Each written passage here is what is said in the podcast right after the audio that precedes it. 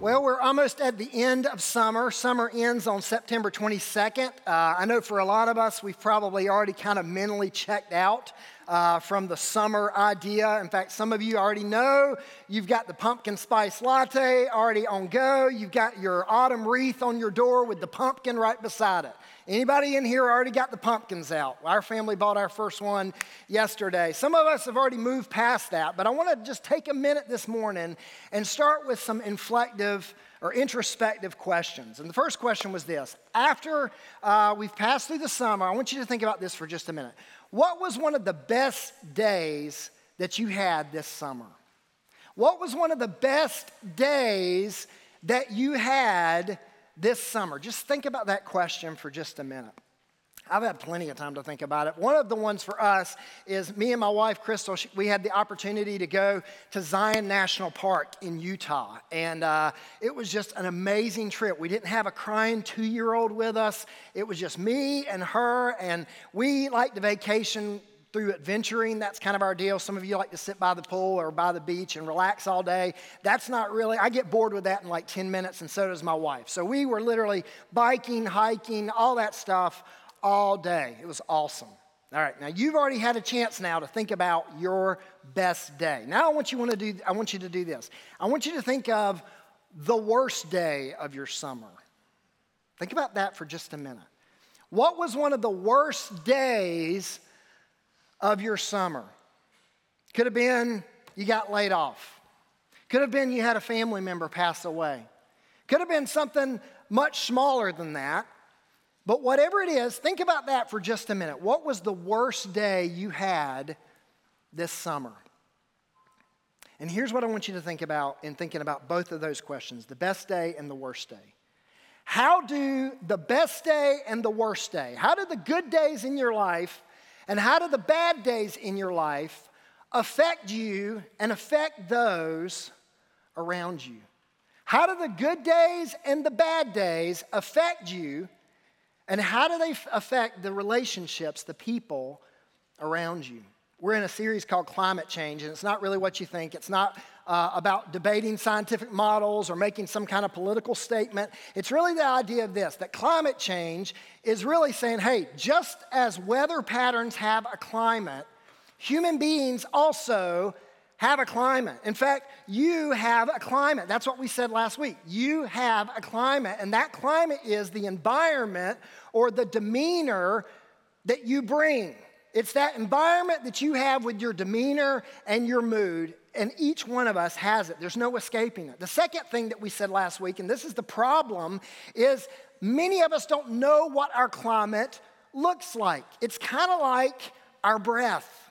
I don't know if you've been aware of this, and some of you have already kind of noticed this yourself, but the other day I had a mask on and I'm walking around and I'm thinking, man, it smells terrible. What in the world is going on? And I come to find out it was my breath. It was terrible. And I got to thinking, man, I feel sorry for all these people that I talk to all the time that just smile and nod, and they're probably thinking, I'm, I'm holding my breath right now because your breath's so bad. But here's the thing for some of us, that's kind of what our climate is like. We don't really know, we can't really tell what kind of climate we're putting out there to people.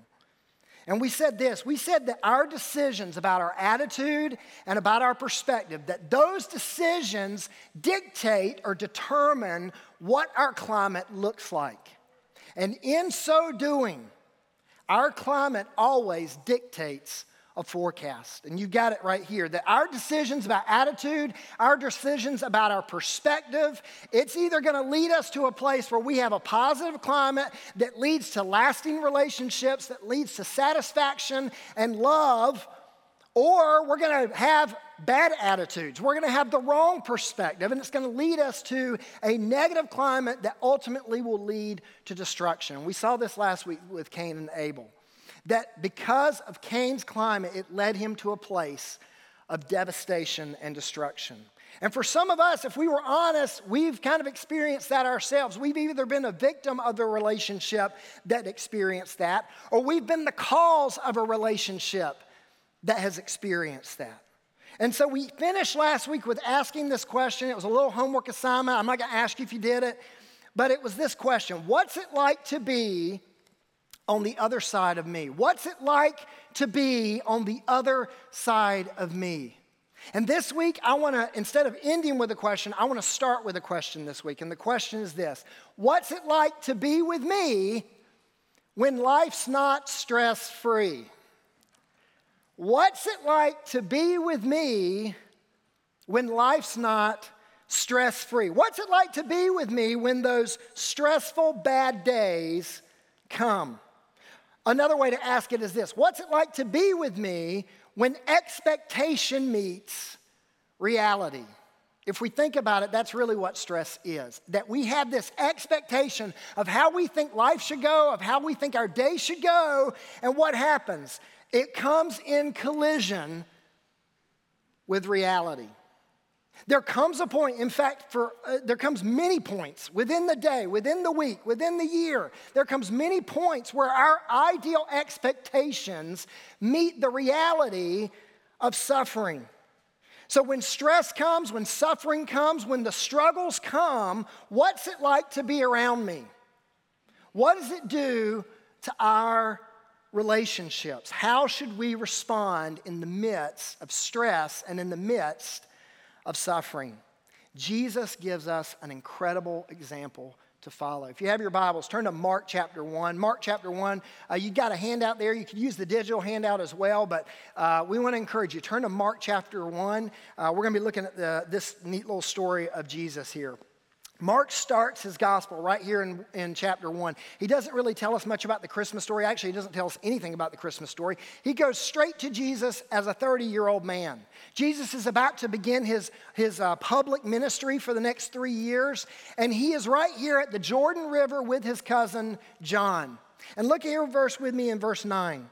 At that time, Jesus came from Nazareth in Galilee and was baptized by John in the Jordan. Just as Jesus was coming up out of the water, he saw heaven being torn open and the Spirit descending on him like a dove. And a voice came from heaven You are my Son, whom I love. With you I am well pleased. Now imagine how amazing this moment is in history. Sometimes we read things in the, in the gospel accounts or in our Bible and we just kind of glaze over the fact that this is real, like this actually happened. It's pretty cool. In, uh, in a couple of weeks, we're going to have a baptism here at our church. We're going to celebrate with those who've already made a profession of faith uh, in our Lord Jesus. And we're going to do that right here. And this curtain's going to come open, and we're going to see people come down and really just profess Christ, profess what's already occurred in their life. And it's going to be this great celebration. It always is. It's one of my favorite times here at the church is when we have baptism. But imagine that's you, okay? So for me, I was eight years old when I was baptized and gave my life to Christ. And I, imagine this with me. Imagine when you, be, when you were baptized. Imagine coming down, getting in the water, getting dunked, coming back up, and all of a sudden the room fills with this roar. And all of a sudden, a voice from heaven says this about you I love you. I'm well pleased with you. I am proud of you. Man, that would be amazing. And I can bet you a hundred bucks right here and now, that would go down as the best day of your life. Like, I'm sorry, that surpasses your wedding day, that surpasses the day your children were born, a day where you audibly hear the voice of God say to you, I love you and I'm proud of you. I am pleased with you. This is the day that Jesus is having. It is one of his best days, right? It's an incredible day. His dad is speaking to him. And for some of us, we've never heard our dad say something like this to us. For others of us, we hear it all the time. But every time we hear it, no matter what, it sounds pretty awesome. I love you and I am proud of you. I am well pleased with you. And if we're honest, we live for days like this, don't we? We live for days like Jesus is having here. You see, we have these ideal expectations about what our life should look like, what our week should look like, and we have these ideal expectations of what our day should look like. And the thing is, Jesus is living out this ideal day, but it's on a collision course with the reality of suffering. It's coming. Look here with me uh, right after this in verse, the end part of verse 11. At once, the Spirit sent him. The word sent there, it could say drove. The Spirit drove him. The Spirit expelled him out into the wilderness. Just when everything is going smoothly, just when everything seems perfect, great, wonderful, reality hits, suffering comes, and into the wilderness Jesus goes. And what we see here is there's really two kinds of suffering that I want to identify here that we all deal with in our life. Two kinds of suffering. The first kind of suffering, and it's kind of a harsh term, but hang with me, is suffering caused by stupidity. We all deal with suffering caused by stupidity. For some of us, it's not watching where we're going and we step off the curb and fall and get hurt. For some of us, it's we're on our phone texting and we rear end the guy in front of us. And what do we say after something like that happens? What do we say to ourselves? We say this I can't believe I was so stupid, right? I can't believe I did that. Why am I not watching where I'm going? Why am I not paying attention? I can't believe I did that. And although those things might be innocent, there's also another kind of suffering stupidity that we deal with called sin. That God tells us to stay away from that. He knows it's going to lead to heartache and suffering, and we even know it's going to lead to heartache and suffering. And guess what? We do it anyway. Why would anyone willingly choose sin knowing where it leads? Sin makes us stupid. Some of our bad days, some of the suffering we've had in our life has been because of our own stupid and foolish mistakes. And this is a suffering that every one of us in this room has deal, dealt with. Romans tells us that, that there's none righteous, that all of us have sinned. All of us have fallen down this path before. So there's the suffering caused by stupidity, but there's also this suffering caused by sovereignty. There's this suffering caused by sovereignty. And some of you theologians in the room, because I'm right there with you, think, well, technically all suffering is caused by sovereignty, and you're right. So we'll say it this way it's suffering caused exclusively by sovereignty. Suffering caused exclusively by sovereignty, where we can do everything right. We can go to church, we can love our spouses, we can tell people about Christ, we can stay away from sin, we can check all the boxes in our life when it comes to the Christian life, and yet suffering finds a way to us. Think about it. Who sends Jesus into, into the wilderness? Who sends him there? The same one that said, This is my son who I'm well pleased. And then right after that, he sends them, sends him into suffering. Is it possible that God might allow this to happen to us? You see, the problem is we see suffering coming. We see it on the horizon, and our culture has taught us, and we've kind of taught ourselves to run as far away from it as possible. That if suffering's coming into our life, we must have done something wrong. If something's, if suffering's coming into our life, if we have stress in our life, it's because, hey, it's a vice in our life, it's a curse in our life, and we will avoid it at every cost. And when the suffering comes to our life, many of us don't handle it very well.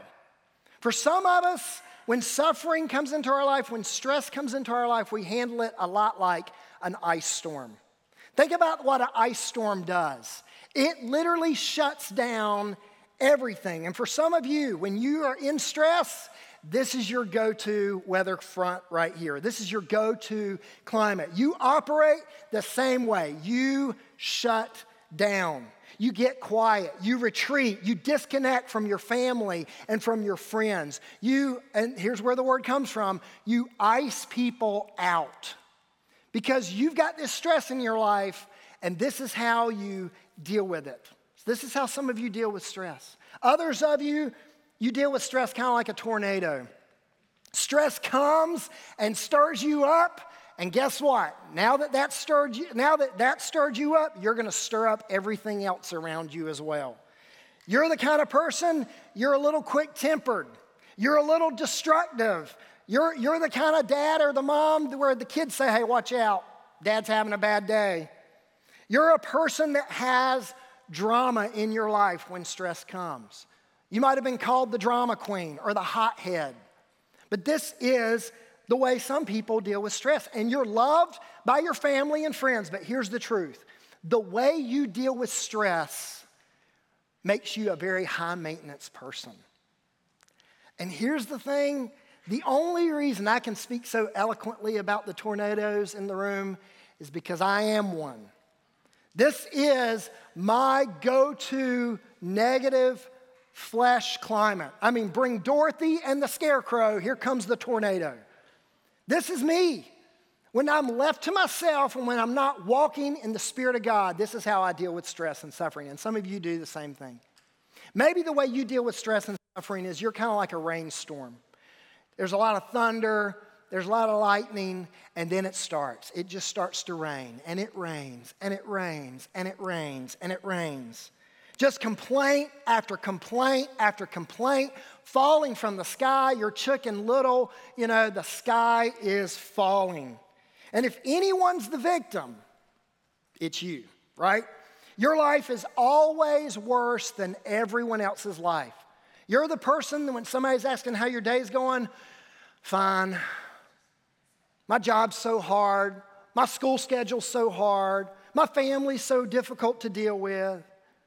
And these are the kind of persons that when they get in circles with friends, and you might be one of these people, you always find a way to one up your story of suffering, right? So someone's sitting there in your little group and they're telling you how they got their two wisdom teeth taken out the other day, and you're sitting there just can't wait for them to finish their story because you're gonna tell them your story that you had four wisdom teeth taken out and they were impacted, so you had to get them cut out, and it was just so much worse than what this guy dealt with. That this is your persona. This is the climate that you bring about. It's Eeyore on the struggle bus. And here's the thing for some of us, that's where we find ourselves. Others of us, we deal with stress like a hurricane. We suck all our stress in, we're very hard to read, and on the surface, everything looks like a sunny day at the beach. But when the stress comes and that storm finally makes landfall, it can be one of the most destructive forces on the planet. And when this kind of person finally explodes and blows up, everyone looks around and thinks, where is this coming from? Because they have been bottling this up for so long, and now it's coming out. And here's the thing we laugh a little bit about this, but, but here's the truth it's easy for us to identify the storm fronts of other people. It's easy for us to identify these climates in other people. You might be chuckling, thinking, well, there's my spouse, or there's my child, or there's my dad. But here's the thing what default climate do we find ourselves falling into when it comes to stress? If it's one of these, it's going to create a lot of devastation in our well being and in the relationships we find ourselves in.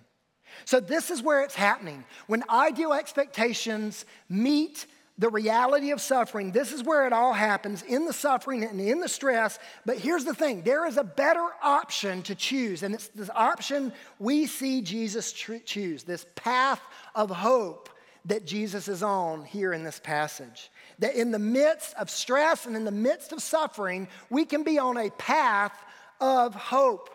And I love this path. It's actually in Romans 5. And I've got it right there in your handout, so you don't have to turn there. We're going to put it on the screen. But Romans 5, Paul shows us what this path of hope looks like. Look at what it says in there on your outline or here on the screen. And we boast, verse 2, and we boast in the hope of the glory of God. We actually were just doing that just a minute ago when we were singing. We were boasting in the hope of the glory of God. We were worshiping and praising God, and for most of us in this room, that's actually an easy thing to do. But look at verse 3. Not only that, not only so, but we also glory, or another word you can use there is rejoice. We actually rejoice in our sufferings because we know that suffering produces perseverance, perseverance, character, and character, hope. This is the path that we see Jesus on here in Mark chapter 1. The Spirit sends him into the wilderness in verse 12. and he doesn't complain, he doesn't throw a fit, he doesn't pout, he doesn't get quiet and, and, and, and moody. Instead, what do we see? Look at verse 13. And he was in the wilderness 40 days. We don't see any gap between 12 and 13. He just, he was sent there and he goes there. He goes into this place of suffering. What we see here is this focused trust that Jesus has in his Father. This is the starting point to the path of hope for each one of us in this room. That when the suffering comes, there's this focused trust that we have in our Savior, right? Eh, look at five, Romans 5 3 again. It's there in your handout. Because we know, it says there, we also rejoice in our sufferings because we know. We know that suffering is going to produce these things. We don't know, believers don't guess. We know, we trust the one that's putting us through the fire, and we know that it is producing something amazing within us.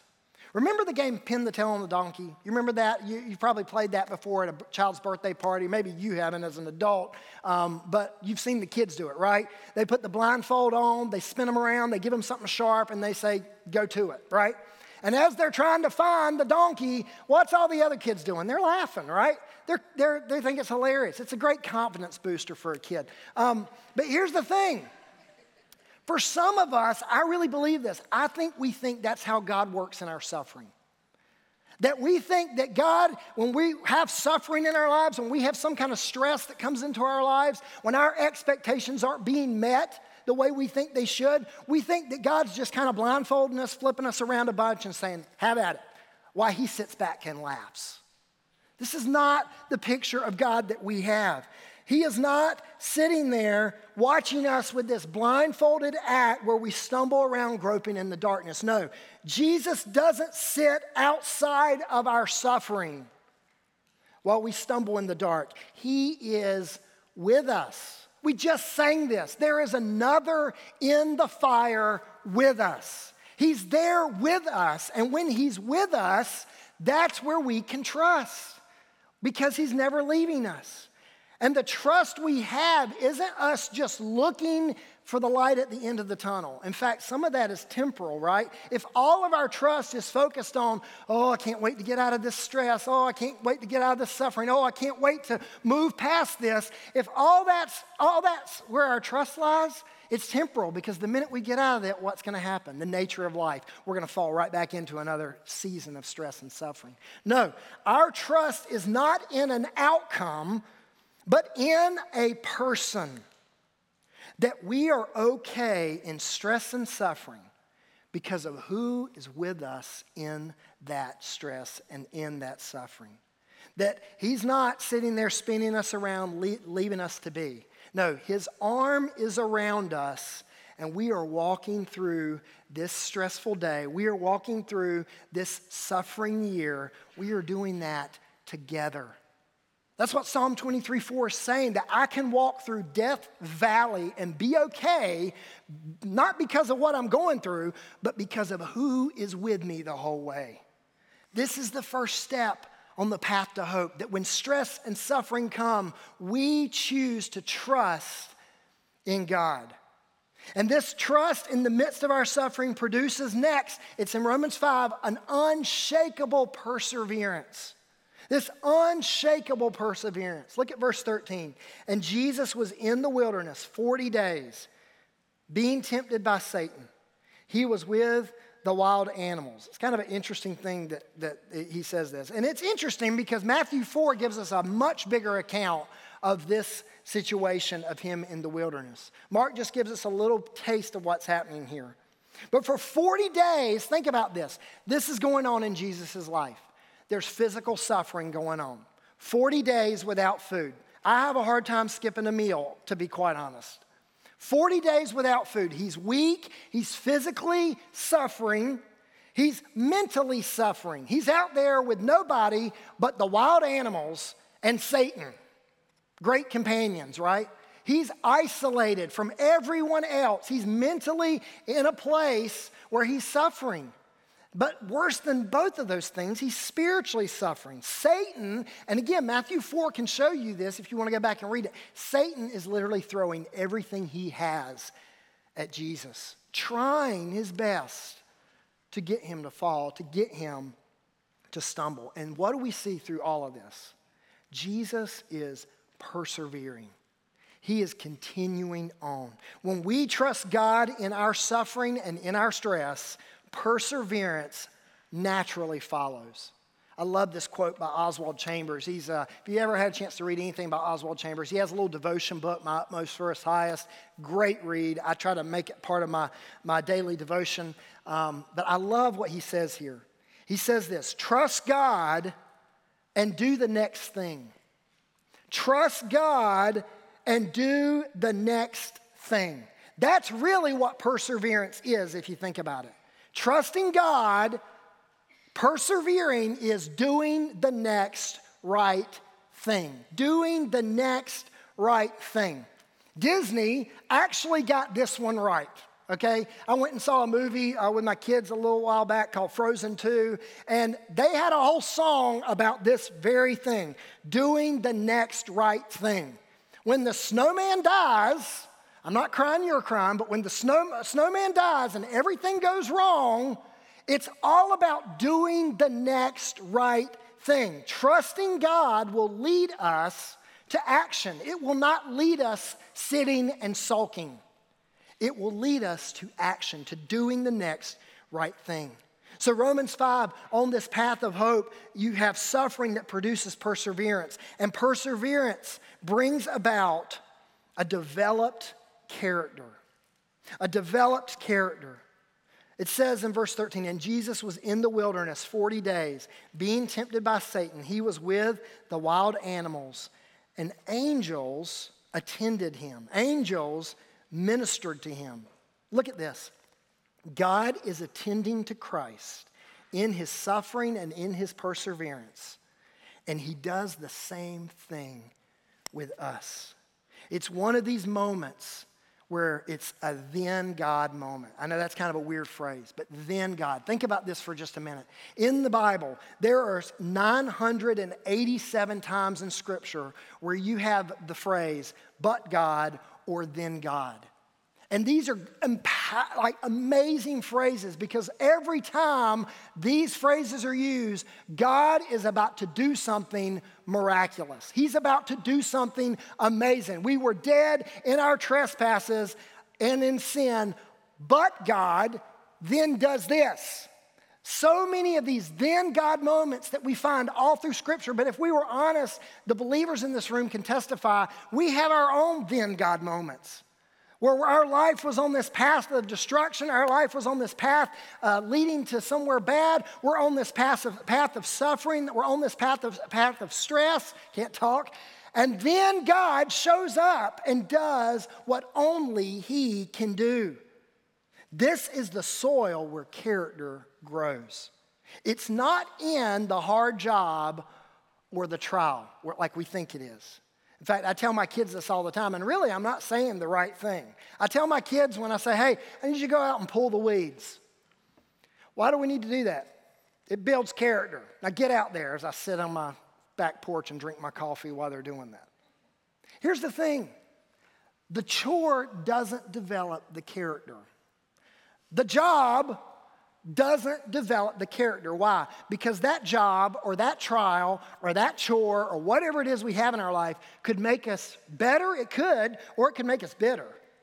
It's not that that does it. We don't develop our character, God does. God's the one that's developing this character. The supernatural work of God in a heart that is trusting and persevering in the midst of suffering and stress. He is making us into His image. This word character here, it's the, it's the word where the word refinement comes from. It's like gold. He is literally heating things up in our lives to bring out the impurity in us. This is what suffering and stress does when we allow God to work through us which leads us, Romans 5, to this confident hope that trusting God in our suffering leads to perseverance, leads to a developed character, and lastly, it leads to a confident hope.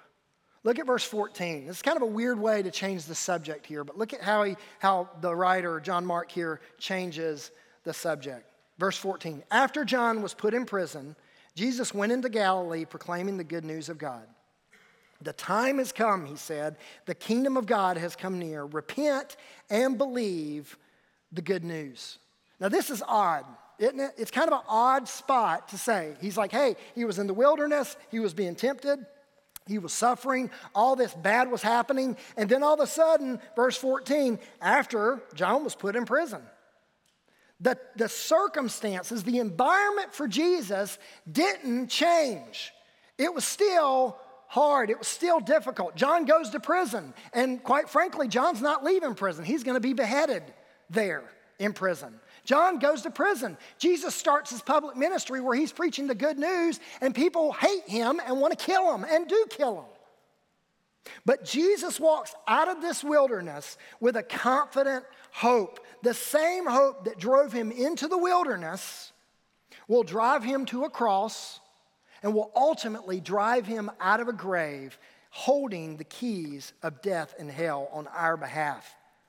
In Jesus' life, when you look at this story and you look at what's to come for Jesus, the rest of Mark and the rest of the Gospels, Jesus' life did not get easier. It stayed difficult, and in many ways, and actually always, it got more difficult. But God did the impossible through his son, Jesus. Through the person of Jesus Christ, things were made possible that were impossible. We were separated in our sin and in our, our shame and in spiritual death. We were separated from God. And because Jesus did the difficult, God did impossible things by making a way for us to be united with Him in salvation. I, I, remember last year I had the opportunity to go out west. We go out west every year, uh, just about to visit my wife's family. And I was sitting in their living room, and um, I was doing my little quiet time, and the boys were outside, my kids were outside playing, and I was sitting there, and I, I noticed something on their mantle, and, and it was this statement We can do difficult things. We can do difficult things. And as I read that, I was thinking, man, what a powerful statement for a believer in Christ. This is what confident hope is that we can do difficult things because God does impossible things. We can do difficult because He does impossible. This is what confident hope is, and this is what Jesus had. And some of you are saying, yeah, but Jesus, He, he was God. He, he knew everything. He, the unknown was known to Jesus. But here's the truth, guys God desires the same for us. That when we follow or we see stress on the horizon, when we see suffering on the horizon, that we not become casualties of those relationships and our well being, but instead that we would see that God is doing something in us. He is instilling this confident hope where the unknown becomes known. Not the details, not the outcome, not how long we're going to deal with the stress and the suffering. That might not ever be known to us. But what is known to us is that we have this hope in Christ, that we know. I love the way Romans 3 or excuse me, Romans 5 ends with th- verses uh, 3 through 5. The path ends with hope. We know that suffering produces perseverance, perseverance, character, and character, hope. And then I love this little phrase and hope does not disappoint. This is what confident hope looks like. It's a hope that's not shaken by what stress comes into our life, it's not shaken by what our day looks like. Whether it's a good day or whether it's a bad day, we're not shaken because we are trusting in God. We are persevering. We are allowing God to develop character in us, and we are living out a confident hope, knowing that we can do difficult things because God does the impossible. So here's the question What's it like to be with me when life's not stress free? What's it like to be with you when life's not stress free? In Maracaibo, Venezuela, this is a place where there is a storm that brews there 300 days out of a year. Now, think about that for just a minute. Maracaibo, Venezuela. I didn't believe it either. You can go look it up. Maracaibo, Venezuela, Venezuela has a storm that sits there and that's generated 300 days out of a year. It's storming there. It's probably storming there right now. 300 days out of the year. Here's the question why would anybody want to live there? Why would anyone want to live under a storm like that 300 days out of the year? Here's the thing for us to remember for some of us, this is what we're like to live with. Because there's stress that comes into our life, the reality of suffering comes into our life, and for whatever reason, we're kind of like Maracaibo, Venezuela. We just sit there and storm. And the people in our lives don't enjoy living with us. And if we were honest, we probably don't even enjoy living with ourselves because we, we have allowed stress and suffering to become the thing in our life, the thing that dictates everything else. So here's the, here's the application don't allow your relationships or your well being to be a casualty of suffering and stress. Don't ruin relationships because no matter how big the stress is, no matter how small the stress is, don't allow it, don't allow yourself to become a casualty of that suffering and stress. When expectation meets reality and when life's not stress free, choose hope. Choose this path that we see Jesus on right here in Mark chapter 1. Follow the path of hope. Trust God. Trust Him, not the outcome. Trust Him. Persevere. Do the next right thing. Persevere. Allow Him to develop character in your life. And have that confident hope that you can do difficult things because He does the impossible in and through us. Let's go to the Lord in prayer. Heavenly Father, we just pray, God, that or we would not be victims of our stress and our circumstances, that we would not fall suit into ruining relationships, into ruining our own well being because of the stress that comes into our life. For some of us, we have dealt with such stress and such suffering. For some of us in this room, we have health issues. For some of us in this room, we've, we have a grieved situation with a family member. We have death in our family, and these are monumental suffering. Our brothers and sisters overseas, they're dealing with monumental suffering, tribulation, martyrdom, persecution. And Father, there's big suffering and there's, there's little suffering, there's little stress. There's these little things that just mess our day up that we allow into our lives and into our relationships, and it wreaks havoc. Heavenly Father, help us. Forgive us, Lord, for that. Forgive us for that, Lord. Help us to repent of that, God. Help us to choose the path of hope, no matter how big the suffering or how small the stress, God. Help us to choose the path of hope. God, that we can be a testimony of your goodness and your grace, and that we can do difficult things because you have done the impossible on our behalf. Heavenly Father, we love you and we thank you for loving us. In Jesus' name.